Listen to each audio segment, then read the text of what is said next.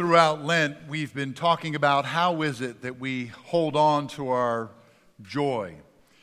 I heard David Jeremiah say recently that joy is to be the atmosphere in which we live our Christian lives. How is it that that, that can be reality for us, especially because of this day? I was blessed to be able to, as many of our staff get to do, preach at a retirement home a few days ago. And I shared a story that I've shared with you before about my daughter at her preschool graduation at age four. They went down and had each child tell uh, what they wanted to be when they grew up. I want to be a doctor. I want to be a cowboy. I want to be a stunt man. They get to my daughter. I want to be a mermaid. So uh, I told that at a retirement uh, home to, to the residents there, getting ready uh, to share. And, and I then asked them, What did you want to be? And you think about it too. When you were four, what did you want to be?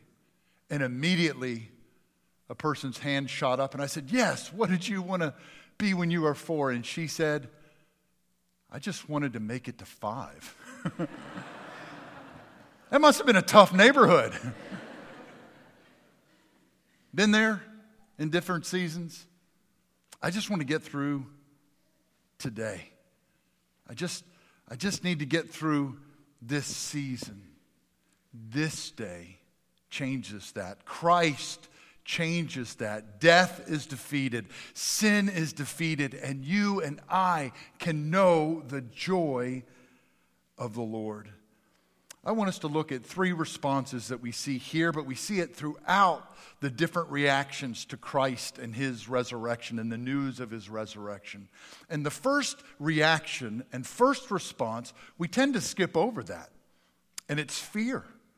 It's fear almost at every point for everybody who either hears of the resurrection or meets the resurrected Christ. We think about when Peter jumps off the boat he, in John 21, he's so excited to see the resurrected Christ and he swims to shore. We, we remember Mary trying to hug Jesus and worship him.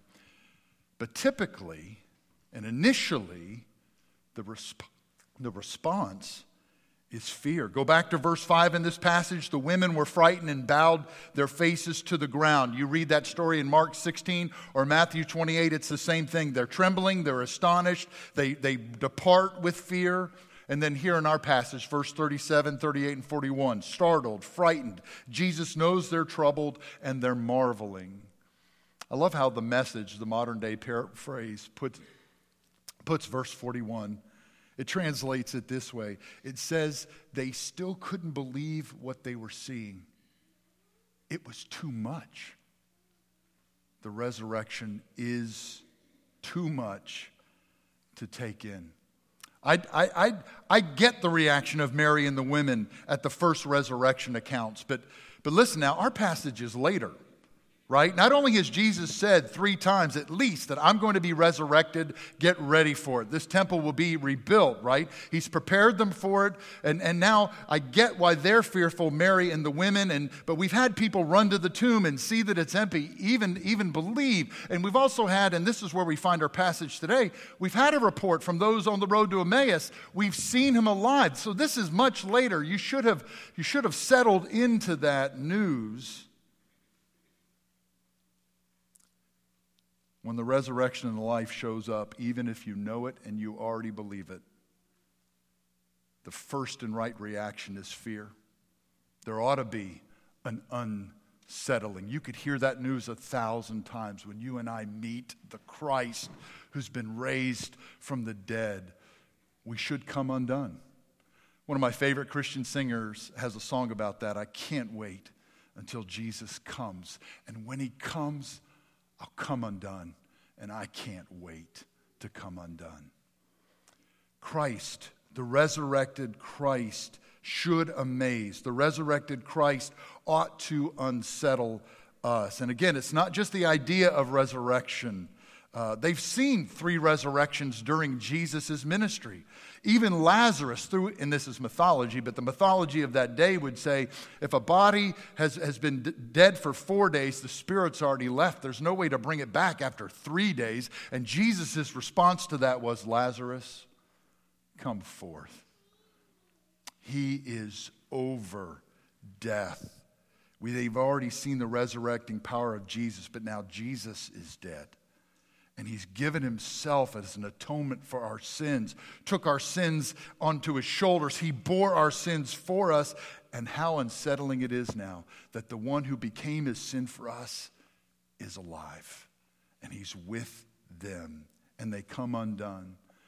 It's just like Jesus and the angels to have to say over and over again throughout these resurrection accounts Peace be with you or do not be afraid. He is our advocate. He is the Prince of Peace. He is the Good Shepherd. He is the gentle healer. And He gives us a word of peace. But when He comes, it ought to amaze and it ought to unsettle us. I've, my daughter and I had kind of a daddy daughter date last night. We were rewatching one of the Narnia movies, Prince Caspian, and there's a scene in that film where this little girl, Lucy, meets a lion named Aslan. She had seen him in a previous movie, and now she meets him a year later, and Aslan is to represent the Christ. He is uh, uh, to be Jesus. And she meets the, the lion after not seeing him for a year, and she says, Aslan, you've grown bigger.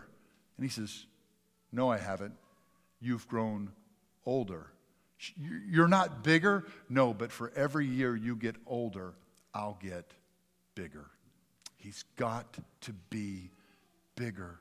When we meet Christ, we, we ought to be unsettled and amazed at who he is, but also what will he do? What will he do in us? What will he do through us? How was that for you this morning? Where Christ needs to come anew and say, Lord, have this part in my life. Lord, have, have this uh, uh, uh, fear that I've had. Just come and be the resurrection in the life to me. It's fear. That's first. Second, it's worship almost every account has people who respond to the news of resurrection or respond to Jesus, they worship. You go back to Matthew 28, Mary and the women, that's what they do. They want to take hold of his feet and worship him. That's what you have the disciples doing also in Matthew 28, 16. Later at the end of Luke, when you get to that last verse, they go back after the ascension and they're praising God in the temple. A second right response to the resurrected Christ is worship. Preacher, we're here or preacher we're watching. We get it. I know. But the resurrected Christ always, in every part, in every facet of our life, should draw us to worship. And it's just a reminder to us. If you and I want to fight for our joy, if you and I want to hold on to our joy, it's, it's, it's with the people of God, worshiping God. So often that's where the Lord shares with us his joy. That's where joy is fostered. That's where joy is won. I'm not going to ask how many of you had struggles this morning dressing your children. I'm not going to ask. Don't even look at me. Look away. I know this mor- morning might have been a, a struggle. I know some of you are thinking about brunch issues or lunch issues. I know that. Or maybe it's just been that season, and it's been a hard season. When you and I gather together as the body of Christ to worship the Christ, God can work and God can restore and God can renew. It's in worship so often that the joy of the Lord is fostered and won. I heard a story just this week from somebody in our church family who was talking with very close friends, and they've been out of worship for years, for, for years, not a, not a pandemic issue, but for years. And how, how do you witness to that? Your close friends, you don't want to you don't want to have a struggle, but you just, oh, I just want this for you. And, and just simply say, well, well, go this Sunday. Just go this Sunday. And they didn't put the guilt trip on them, right? You ought to worship because God deserves it, or the body of Christ has to be the body of Christ. Just simply, just go for you. Just go. Okay? Um, that family had had. Uh, had been living well, family been parenting well, that family, that family been serving people well, and they went to church. Listen, you're never going to connect with every song. You're just not going to do that. Uh, you're, not, you're definitely not going to connect with every sermon. Uh, there, I counted four asleep right now. Don't wake them. Let them be rested in the Lord. You're just not. You're not always going to leave church pumped up. But their response to this person in our church was, I had no idea how much I needed it. I had no idea.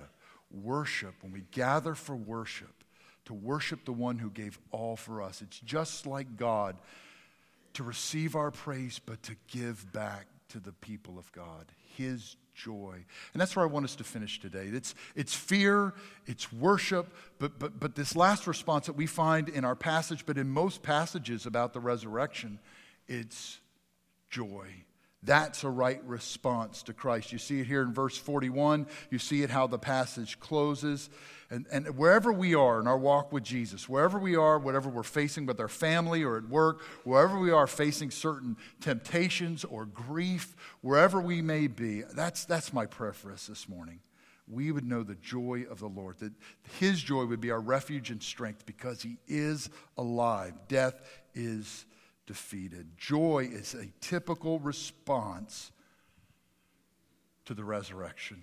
I'm not going to go through, I'm, you can do the math later and just go through the Gospels. And you see that with the women. You see that with these who were on the road to Emmaus just before this, that their hearts were burning. You see it here as well, that this joy overwhelms them.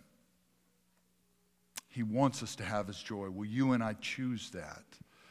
Heard a story this week. A mom was in her van with tons of kids coming from the ball field and had gotten in a, a line to go through a McDonald's fast food uh, uh, a line. And this line was about 20 minutes long. And she's been living with these kids screaming in her car, just the frustrations of work and life, and she was just on edge. When she finally gets to be the next car in line for the pay window, the man in front of her, all by himself, is taking forever at that pay window, and that just put that mom over the edge. And so that horn just started going because that'll fix this. This will do it. If I continually honk my horn at this guy, he'll hurry up. Instead of hurrying up, he even took a lot longer and seemed to have more interaction with the person at the pay window. And she just started laying into that horn again. He finally finishes up and goes to the food window, and so she pulls up to the pay window, just having lost it and frustrated and spent, and says, How much is it again? The man in front of you just paid for your meal. He's got you covered. She could have chosen joy. And listen, all of us have stuff, all of us have temptations. But, but she chose impatience and to let her frustration get the better of her instead of choosing joy. That man had the same choice before him. He could have chosen frustration. He could have chosen to, to try to get even with her and take forever. No, he stayed there. He paid for that meal. Then he went up to the food line and he showed her his receipt, got his meal. Then he showed the other receipt and took her meal and drove away. oh, I bet she lost it. that meant 20 more minutes going through the line. I bet she lost it. We can't lose it. We shouldn't lose it. Christ has given all, and He's alive. He's over all and the things He wants to do in us and through us. Joy is a choice. Yes, it's not an emotional response. We've talked about it. It's a spiritual trust that Jesus is with me, He's for me. And I'm going to hold on to that. I'm going to fight for that. What a gift you will give to your neighbors, to your coworkers, to this world, to your children, to our church's children. When you and I, in, in real struggle or even maybe real temptation, say, I'm holding on to the joy of Christ. He loved me enough to give his life for me, and he has risen and he is victorious. That's the victory you and I can have. I pray we have that. Let us pray. Almighty God, we praise you and we thank you that you raised up your Son, Jesus Christ. It's, it's a reminder to us that what, what was gifted to us on this cross has been received, that his atonement was perfect, and that sin is defeated. Our sins are forgiven, that our hearts may be made clean, that there is an eternal home with us forever with you. Lord Jesus, we praise you for that gift. And we praise you and worship you today because you are also the resurrection and the life. not only a life someday, but a life that we can have now with God through you. Oh, Holy Spirit, whatever the wounding is, whatever the struggle is, whatever the temptation is, those times where we're, we're tempted to step back because of fear of what, what God might want to do, help us to be faithful and trusting and allow God to do that work and amaze us. Help us to be faithful in our worship. Help us to be faithful as we fight for our joy, that it might please you, but that also it might be a witness that we're holding on to Jesus, the one who is the resurrection and the life. It is in his name that we pray these things. Amen.